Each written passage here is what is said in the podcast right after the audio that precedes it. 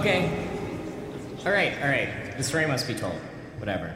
This story must be told. I don't even know why I'm going to say what I'm going to say. Yeah, yeah. We all know what I'm going to talk about. That's right. Chalms. Yeah, at the 20th annual story golf outing, as we all know by now, Brother Reed got lost in the woods. Okay? And yeah, while I schmoosed it up with A level celebrities like Katherine Heigl and Howie Mandel, Brother Reed found a child made out of hazy folded wax in a cursed tree. And Brother Reed named him Chalms. Chalms doesn't speak. You know it, I know it, everybody knows about Chalms. Let's move on. Thank you. Done with it. Don't want to talk about it, girl. Well, yesterday, Chalms, the mischievous tot he is, got into Daddy Pastor Andrew's secret cabinet and swallowed a fistful of pu- my medicine. Story medicine. Important story medicine. Yeah, he's as sick as a wax child can be. You can see his curious organs turning. Not good. No, sir. Yuck. He doesn't speak for but this high pitched whistle and hasn't stopped making it. Really getting on my nerves. Wish I had some story medicine right now. So, we're holding the service for Chalms. We're going to hear a story from the Apocrypha of Season 1, new to most of you, and old friend to others. Because Chalms wants it. But more importantly, we will also share our petitions on Chalms' behalf. Sister Callista, please. The response is Story bless the boy. May Chalms feel better, both in body and in soul, for his theft from Pastor Andrew. Story bless the boy. May Chalms, once he is better, get a job in the service industry so he can pay Pastor Andrew the full cost of his, um, his medicine, which is so expensive because it comes from a place called America. Boy. May Devon clean up the stains Chalms' illness did spread upon the high pile carpet in Pastor Andrew's um, uh, um medicine den. It, it it really sunk in there, and it smells like dirt and condoms. Boy. Now the response is, Oh, story spread that sweet Chalms with the grease of prudence, knowledge, and physical health. May we be afraid of Shalms. Oh, story spread that sweet Chalms with the grease of prudence, knowledge, and physical health. Ugh, yuck! Blech. Oh, yuck, story. I'm sorry, everyone. I just hate hearing about Chalms. the stuff he does, just. Ugh. No one else is bothered by him? Really? No one. Guess I'm alone in that. All right, let's get on with the story. Brother Reed, A reading from the book of Not Revelations, a story written by Chest Rappaport titled Goats and Sheep.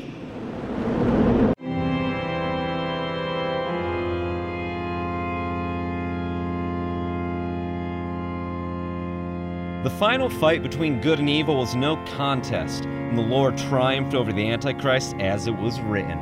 Why the Antichrist never took an interest in reading is beyond me, especially a book written about him, a popular book too.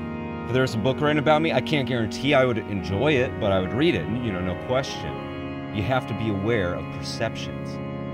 No one was surprised when the serpent fell, but we all cheered. It was like wrestling in that way, I guess. I was among the billions left after the rapture. I wasn't always an awesome guy. But my heart had turned to the Lord by sure degrees in the trial period. How could you not? God wasn't the one poking us with hot irons. God wasn't the one spreading fire and disease and aggressive rock music. I had never found favor with the Lord before, but joining the flock was exceptionally fulfilling. I liked the community. I liked the conversations and just the whole vibe we had. We were the Lord's sheep, never his goats, because unlike a certain Antichrist, we knew what happens to them. God was smaller than I thought. Still big, still, you, you know, God, but I admittedly wanted to be impressed more. He's probably 20, 25 feet tall, larger than any person I've ever seen, but smaller than most buildings. Smaller than dinosaurs for sure. Whatever, can't judge a book and all that. He was shiny, I'll give him that. I chided myself. This is what happens when you build up unrealistic expectations. I reevaluated. Don't get in your head. Just enjoy it, man. The Lord sat over the chasm of the world, split open to unleash the fury of hell, sitting on the edge of his throne, all prepped for the hour of judgment. He was dressed in a simple white, flowing robe. He knew what the people wanted. No one said anything about the stains on the robe. What had he been eating? Barbecue? Was this the best he had to wear? I had been dodging demons and pestilences the last thousand years, yet even I had a pleat in my slacks and starch on my shirt. Again, though, God. You can't let appearances determine your devotion, after all He had done for us. God coughed into a balled up fist, and then everything went quiet. All us flock could feel it in our bones judgment. I looked over to Lucifer's army of devoted humans and demons and nearly felt bad for him. I understand you gotta dance with the date you came with, but the Lord wasn't a bad guy. He wouldn't blame you for switching sides, not that anyone tried. We all knew where we stood, and darn it, we were going through with it. A trumpet blared, deafening and otherworldly, but still very much a trumpet. Trumpets transcend. God's arms, each as long as a Jeep Cherokee, raised high into the air, held together like he glued them or something. Then the left hand swept to the side, and with invisible force, the armies of evil and their followers were swept over the chasm of the worlds, just floating there.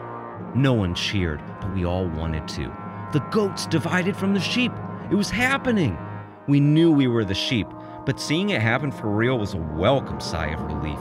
My anxiety shivered up my spine and left out the top of my hat. You are the goats, the Lord said to the masses floating over the scorching chasm. Voice more on the tenor side than I'd prefer. You are also the sheep who did not love me enough. I spit out the lukewarm. I spit out the too hot as well, which is also you. Goats, you have been judged.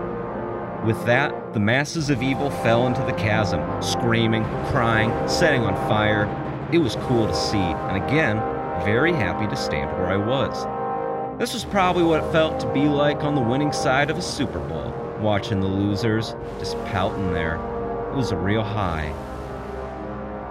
God's right hand swept over to us faithful, and with invisible force we were taken away from the chasm. And good thing, after the evil fell in, it started stinking something fierce. A twist of his thumb and forefinger, and we were stretched into a single file line, all a sheep arranged proper. Now, my devoted flock, is your time, he said with a wink, and it made me feel good, I admit it. Ahead, I could see gates. Not pearly like I would hope, but gates nonetheless. Steel, a little rebar, enough to form a border. Don't want people hopping the fence, I guess. Thank you for your devotion, the Lord said to us. I really appreciate it. I have loved you all since before you were born, and I will always love you. You are my sheep. The line started moving, and a big whoop started through the crowd. We were all so pumped. Heaven! A little chant of sheep, sheep, sheep started, and I repeated it well after the crowd gave it up. It's hard not to be excited, you know? A thousand years of torment, done. The judgment made. Now it was time for the rewards I'd been hearing about. I didn't know what heaven would be like, but I'd probably get my dick sucked. That much for sure. There were maybe 15 people ahead of me now, all in meager clothing, heads bowed down, really nailing the tone. I couldn't keep my eyes down. I was jumping with energy. It was all so close. I don't think I heard the screams from beyond the gates. Well, n- not at first, anyway. Only three people were ahead now, and as number three walked through the gates, I tried to peek through, see what was waiting. I was always the kid who looked for Christmas presents before Christmas, who always spilled a secret with little prompting, so this was typical me. Number three was Dominican priest, and after he passed the gates, he turned to the rest of us flock waiting and gave a big thumbs up. What a guy. I heard his scream soon after, but by that point everyone was whooping and hooting. Everyone has their own way to be excited, I figured. Anyway, it was my turn. See you on the other side, I said to the girl waiting in line next to me, and with a healthy strut, I marched through the gates of heaven. It didn't smell good, but everything was so bright that it was an impressive sight enough. Then the gates closed and the line disappeared. I was in. Boy, it really was bright. I felt disoriented. Where was everyone? The scream escaped my mouth before I knew what was happening. It's an automatic response when the hook pierces your Achilles tendons, or so I've been told. All I knew was one moment I was standing there on my feet, the next, my feet were dangling over my head, joined by a hook, and it hurt. What's the deal? I tried to ask. But before I could, a chunk of gears whirred, and I was whipped down a white, fluorescent, noisy corridor.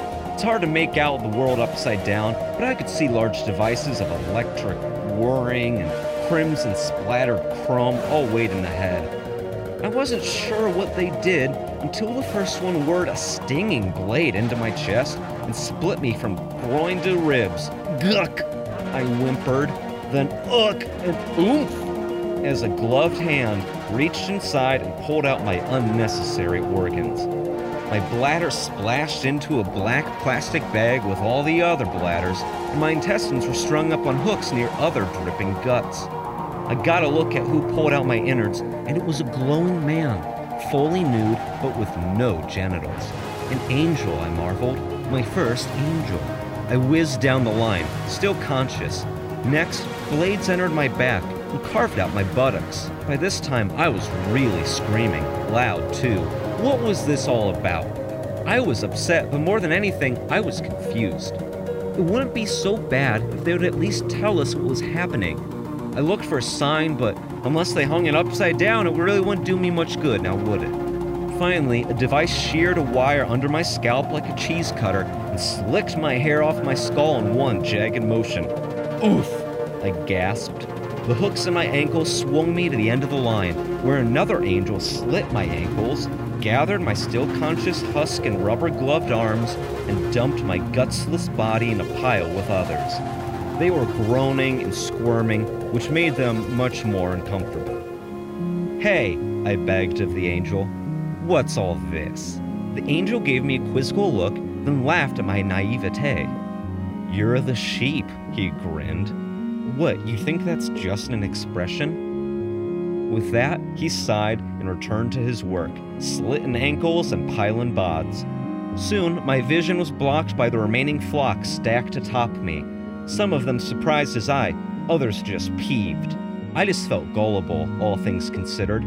I felt that way right until the pile, far below, rumbled, and the pile slipped down, body by body, into the thrashing blades, grinding our remains into bone meal.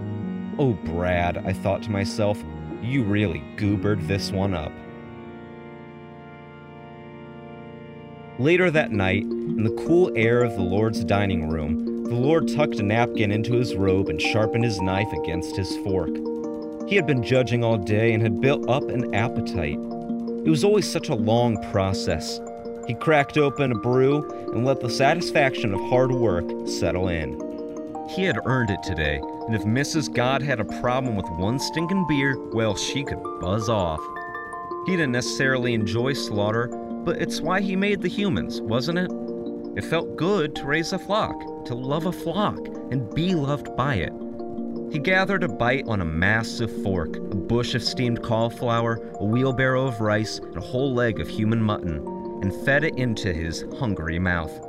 He chomped his teeth, each one as large as a playing card, into the flesh of his hard earned crop. He exhaled at the succulence. Whoever said it was right. Meat tastes better when you know where it came from. The story must be told. The story must be told. Congregation, I don't even want to think about this, but let's say Chalms passes away. Let's say Chalms goes to his great reward. He's at the story's pearly gates, even though there is no afterlife, it's a myth, the story is the only truth, and we are eternal with the story, yada yada yada. what would Chalmers see? Would he see the loving hand of Brother Reed? Would he see the spiteful eye of Sister Callista? Would he see me completely grossed the fuck out in the back of a Ford Taurus, begging the driver to drive away? Devin, honk honk, beep beep, Get me out of here. I'm not going to Chalm's heaven because Chalm's heaven is my hell. And I feel like I'm in hell because I hate Chalm's. They love Chalm's. Everyone here looks like they love Chalm's, and it makes me feel like I'm going nuts. You know, maybe maybe I could use some of my story medicine. It's not modern medicine. We don't use modern medicine because the story doesn't like modern medicine. I just need my story medicine because my story medicine calms me down. It makes me feel better. No, no, okay, hold on. I still have another thing to say. No, no, no, no, no, no, no, no. It's okay. I, listen, let me do this this. Let me do this. Let me go. Let me go. Jones. Jones,